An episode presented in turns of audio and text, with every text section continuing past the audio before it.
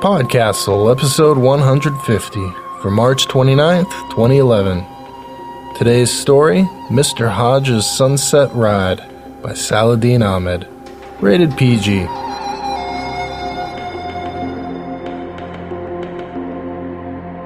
Hello and welcome to a very special Podcastle, our own 150th episode. I'm your host and co editor Dave Thompson, and since we're kind of talking about anniversaries, I want to give a couple of shout outs right off the bat to some of our colleagues in the podcasting realm.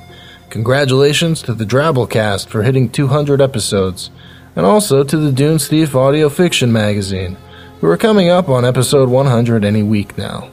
Well done, gentlemen. Well done indeed. Also, I mentioned this at the end of last week's episode, but now that it's been officially announced, and thanks to the Podcastle time shift, it's coming slightly late. A very big and warm welcome to Shawn Garrett, who will be taking over the editorial duties at the Not Dead Yet pseudopod. Welcome to Escape Artist, Shawn. Watch out for anything that slithers. Or bleeds acid. Or, well, just pretty much watch out for anything. I hear if you happen to look up at the top of Pseudopod Towers just as the lightning strikes, you can see Ben Phillips grinning like the mad maniac he is, dancing a crazy jig on the ancient inhuman skulls that roof the Pseudopod Towers. It's a sight, to be sure, and an even better sound. Thanks so much for all the stories, Ben. Okay, now that we've got all the mushy stuff out of the way, let's get to today's story. Don't worry about being scared. Today's episode has only a touch of the ghoulish in it. We've got a fun one for you Mr. Hadj's Sunset Ride by the one and only Saladin Ahmed, whom you last heard from back at Podcastle 102, Hooves in the Hovel of Abdel Jameela. Saladin Ahmed was born in Detroit and has been a finalist for both the Nebula and Campbell Awards. His fictions appeared in Strange Horizons, Intergalactic Medicine Show, Drabblecast, and Apex and I can seriously not wait to get my hot little hands on his debut novel coming out next year, Throne of the Crescent Moon. You can find him online at saladinahmed.com.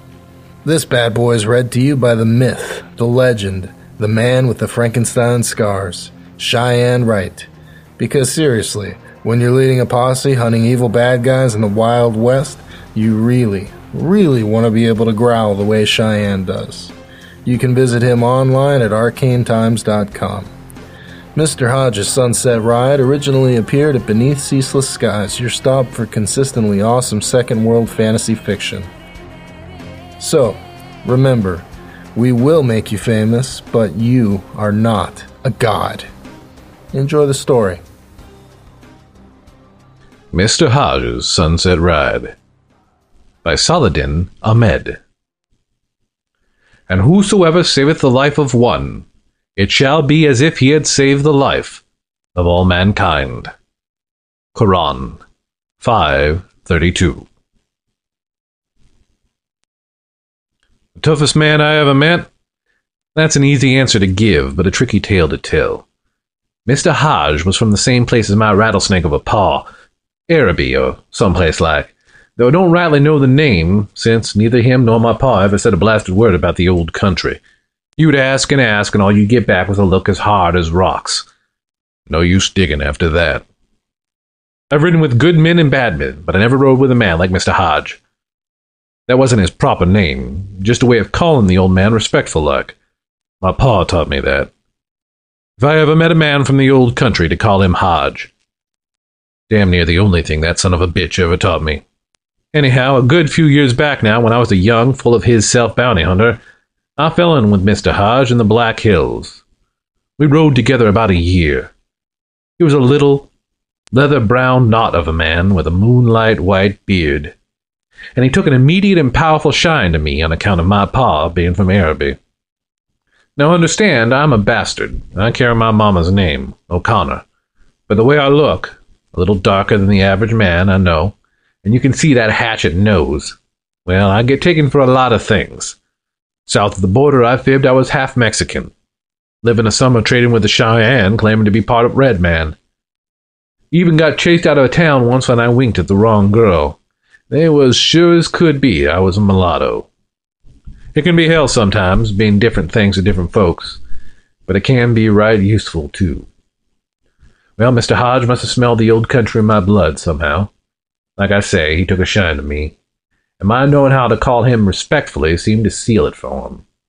Can't say I ever understood it, but Mr. Hadj was the kind of man you wanted on your side, so I wasn't about to complain.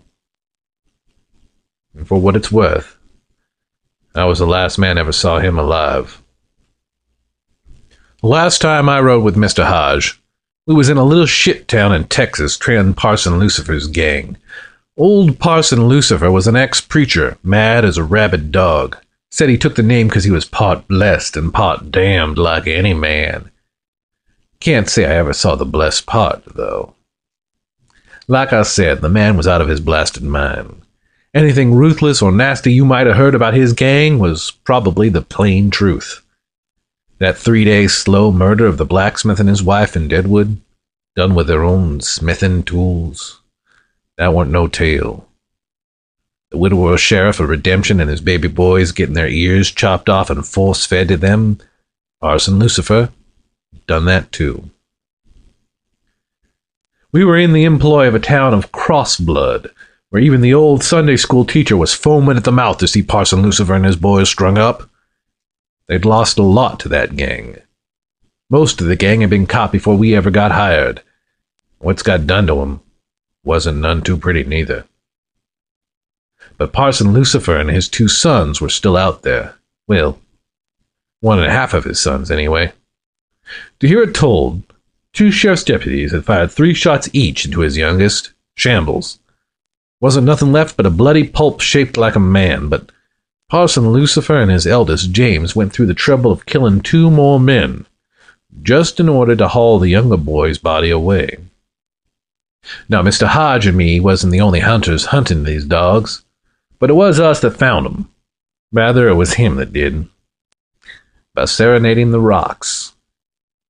See, that old man could sing. I don't think he knew what half the words meant, but when Mr. Hadj started in on them cowboy songs, well, Sure as I'm standing here, when that man got to crooning a tune, he made the earth itself cry. This ain't just me tale telling you here.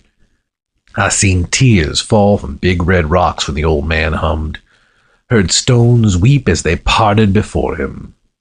So when Mr. Hadj said that a stone in the road told him where to find Parson Lucifer, I didn't doubt it. And though it still spooked me, I didn't flinch when he sang softly to a great big cliff face until it wept and opened us a passage to a perfect ambush perch. You all ain't gotta believe me for it to be the truth. I'll never learn Mr. Hadj's Christian name, but to tell the truth, I don't think he was a Christian. Not to say he wasn't living Christianly, you hear. When we were down Mexico way, that man tossed his last peso to the first beggar what asked. But I don't think he ever touched a Bible in his life. And Sunday to him was just another day. Every evening he'd roll out this funny little rug, then he'd turn his back to the setting sun, bow down, and say some of his words. Heathen praying, as far as I could tell. You gonna do that every night? I'd ask him early on. Should be more, he said in that rocks and honey voice. And that was all he'd ever say on the matter. No, it wasn't nothing Christian. But my mama taught me that another man's religion was like another man's wife. None of my goddamn business. And that old gal taught me a lot of lessons, but sticking to my own business was just about the best of of 'em. Granted, he ain't seemed to like words a whole lot. Never said much more than, yep, nope, I reckon, and good, huh? Once in a while, when he'd get real mad, he'd start talking his old country talk, sounding like a like a man clearing his throat with flowers. I suppose it would have drove a lot of men mad, riding with a man as quiet as that. I can't say that once in a while I didn't wish Mr. Hadj a bit more social, but I've always liked my quiet. Ain't nothing in this world drives me up the wall like riding with a man who keeps on talking when there ain't nothing to say. I always knew Mr. Hadj was there. That was all I needed to know. By my hope of being saved, I'll tell you I never saw a man as good with a gun. It wasn't natural, the things that old man could do with a Navy Colt or a Winchester. You'll think I'm talking tall, but I swear it before the Almighty Hisself. I seen Mr. Hadj shoot the buck teeth off a jumping jackrabbit. Seen him shoot another man's bullets out of the air. Seen him shoot more than a couple of men, too. We made over a dozen bounties in our year together. Not all of them were alive, not by a clean sight. We was spying on Parson Lucifer and his son from our hiding place high in the cliff face, when Mr. Hadj, for reasons known only to him at the time, insisted we wait till the next day to nab the bastards. Well, I didn't want to hear that. I was a foolish young man in those days, hot and headstrong, with even more to prove than your average prairie boy. Tomorrow, he said, making the words sound like his old country talk. He was loading his Colt with the funny looking bullets. Silver, if I didn't miss my guess. Tomorrow? We got 'em dead to rights right now.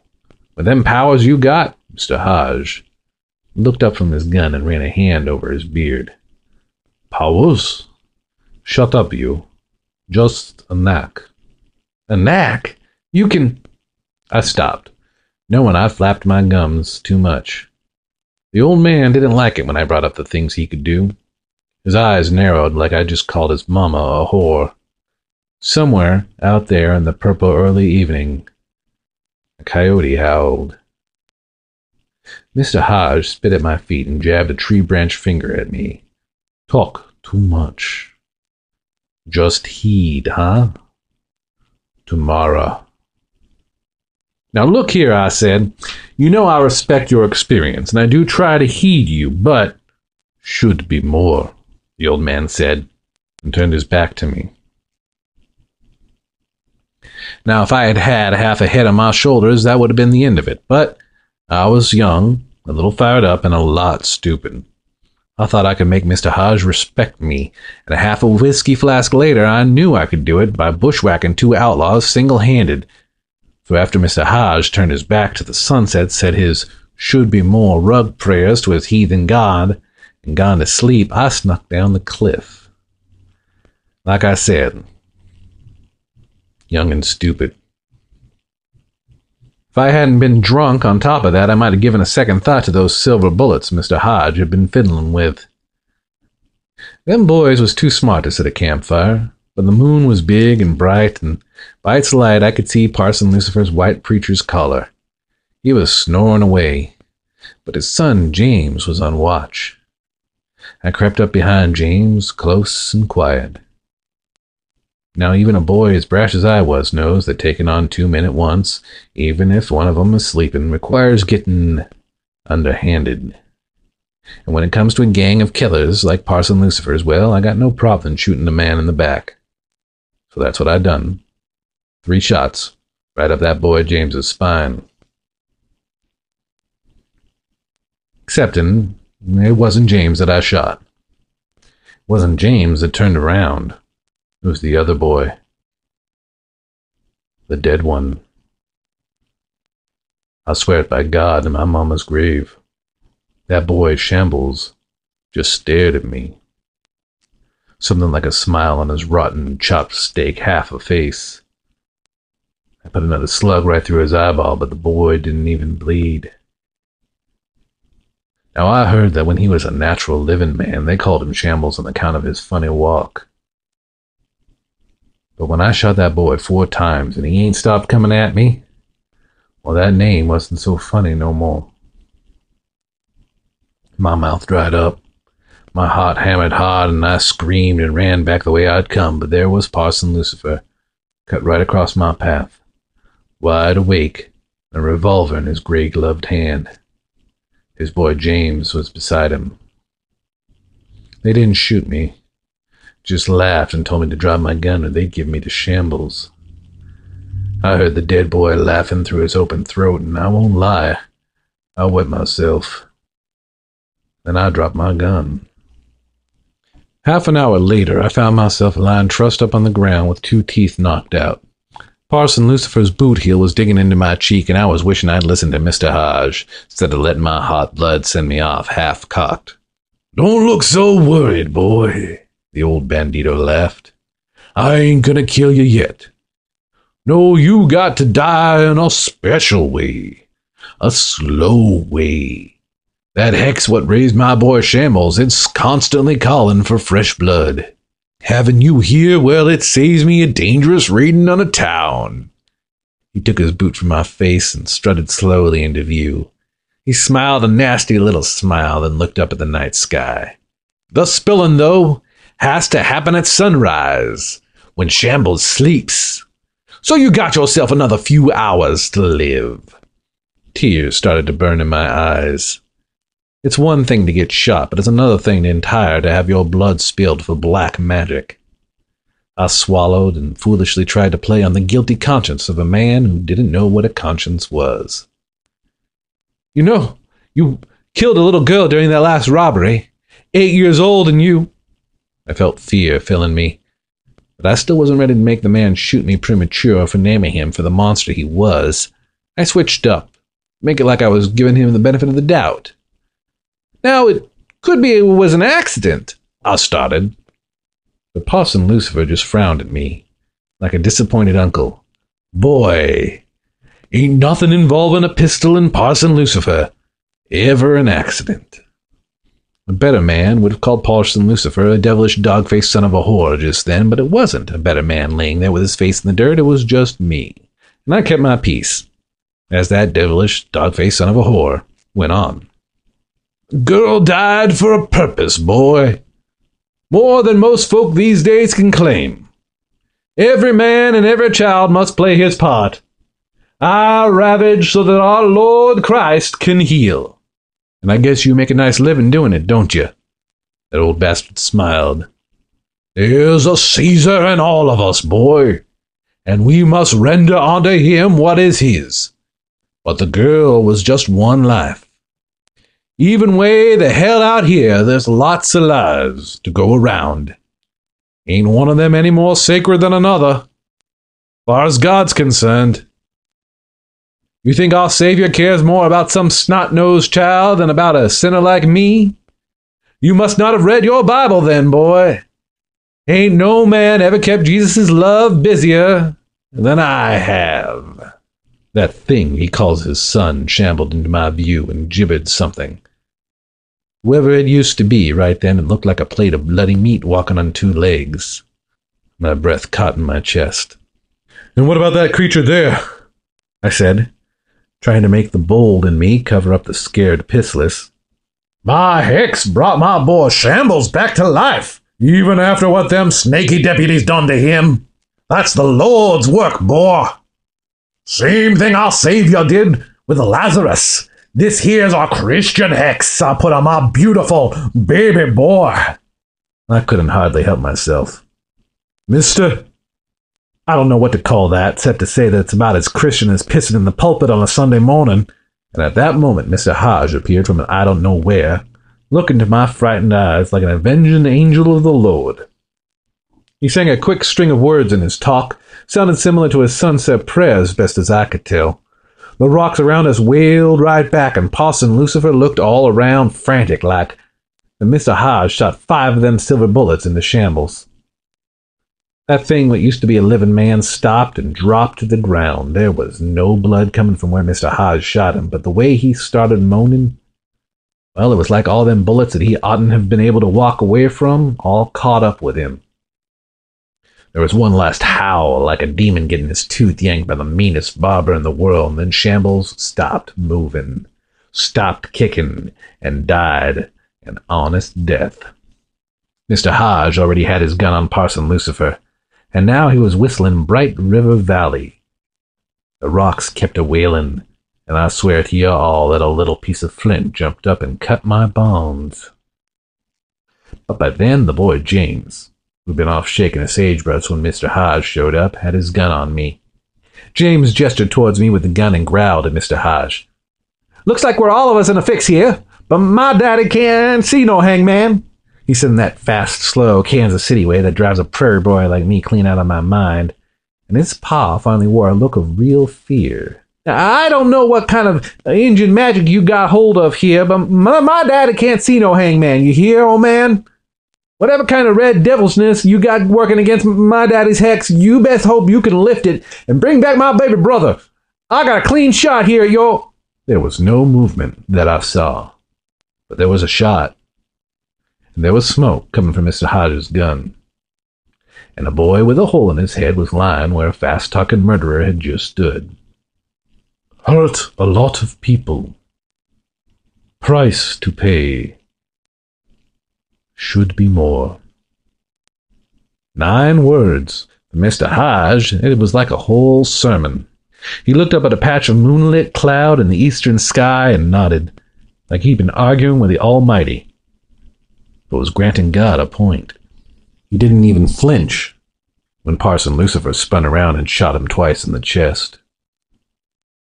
I tried to stop it, fumbled James's dropped gun in my hands, and fired in Parson Lucifer's direction, feeling like my anger alone could push the bullet through his skull. And I'm proud to say I killed that hex casting son of a bitch. But I wasn't fast enough. Parson Lucifer and both his boys were dead, but that didn't change Mr. Hadj's lying there with two holes in him and it didn't stop the little red rivers that seeped into the dirt around his old oak root of a body.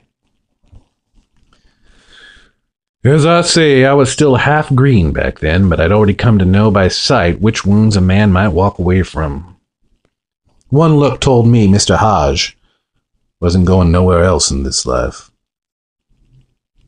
Any other man would have been screaming himself silly, but Mr. Hadj was so quiet I could hear the wind whispering in the brush.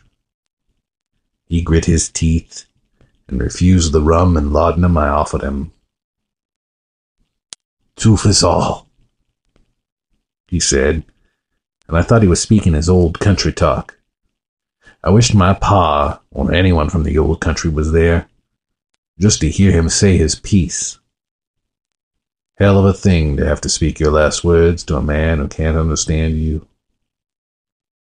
But he said it again, and I realized I did understand. Tough as all hell, the old man was saying.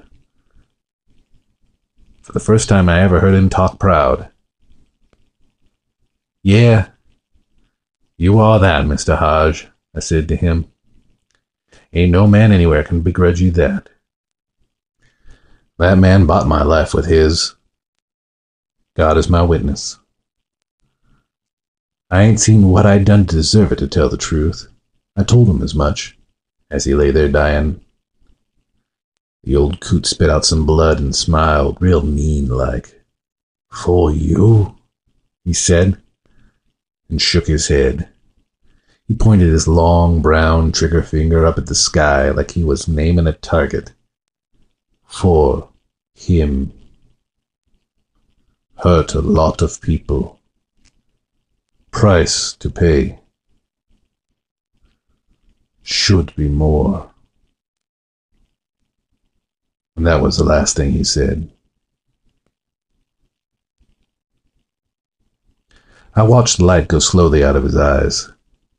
Saw that smile go slack. I smelled the crushed roses in the air, though I can't say where the scent came from.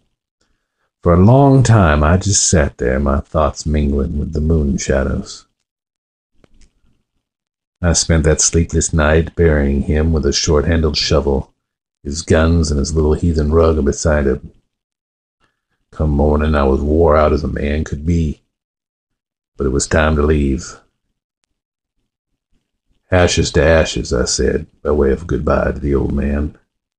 Dust to dust. Then I dragged myself eastward, my eyes half blinded by the rising sun.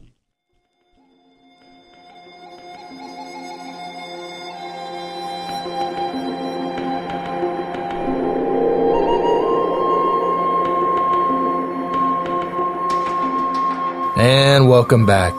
That's the one thing about the Wild West. Too many damn demonic vampires. Who am I kidding? As if there could ever be too many of those. Damned if it doesn't want to make me wail Bon Jovi's Blaze of Glory at the top of my lungs. Well, don't worry, I'll spare you that. For now. There's lots to love in this story. For me, right off the bat, it's the way this story took one of my favorite archetypes, the wandering preacher gunfighter from westerns, and played with it in its own way. I also wholeheartedly endorse calling out Parson Lucifer's brand of Christianity as being about as far from anything Jesus ever said. Somewhere in the grand old Podcastle Theater, I'm pretty sure I heard Shepherd Book clapping, whispering about a very special hell for Parson Lucifer and his blood sucking kin. Can I get an amen? Alright. Feedback this week is for a different type of ride. Caitlin Brennan's To Ride Beyond the Wide World's End. Read by Steve Anderson. The story of a bard who comes into possession of a horse who can take him to fairy. Some good discussion on this one. Generally, people seem to like the character and the writing, except it ended too soon. Or, as some of you put it, didn't properly end. I Am a Fish said, I was just starting to think, this is really good. I love where this is going. Then it ended. I was sad face. Peter Tupper agreed. My problem with this story is that it ended right where the story started. The protagonist has the magic thing, a horse in this case, that will take him from the mundane world to the fantastic world. And then what? We don't know. The story ends. It's as if The Lion, the Witch, and the Wardrobe ended before they even got to the lamppost. But other Dave said, I am well known as a stickler for endings, but I didn't feel abandoned by this one. The story here is about Madog's discovery and wrestling, however briefly, with the choice of how to proceed. And that story is complete. That said, I really, really want more adventures of Madog and his faithful steed as they become legends in their own time. And I have to say, Other Dave wasn't alone in that sentiment. It seemed that a lot of you, despite feeling that the story ended too quickly, would have really loved to hear more about Madog and his faithful horse.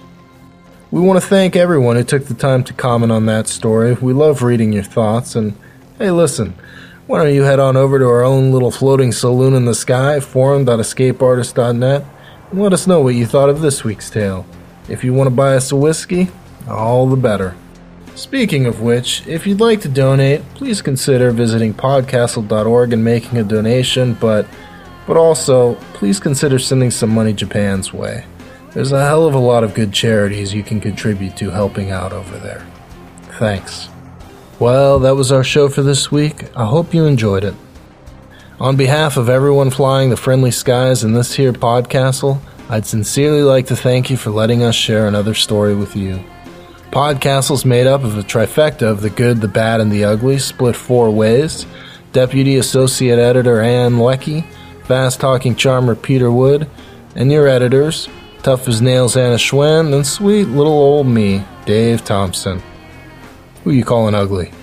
Thanks so much for listening. We'll be back next time with another fun story courtesy of Delia Sherman, who takes us under her sorcerer's tutelage. Until then, remember to keep those pistols loaded with something a little shinier than lead, and we'll see you in a week.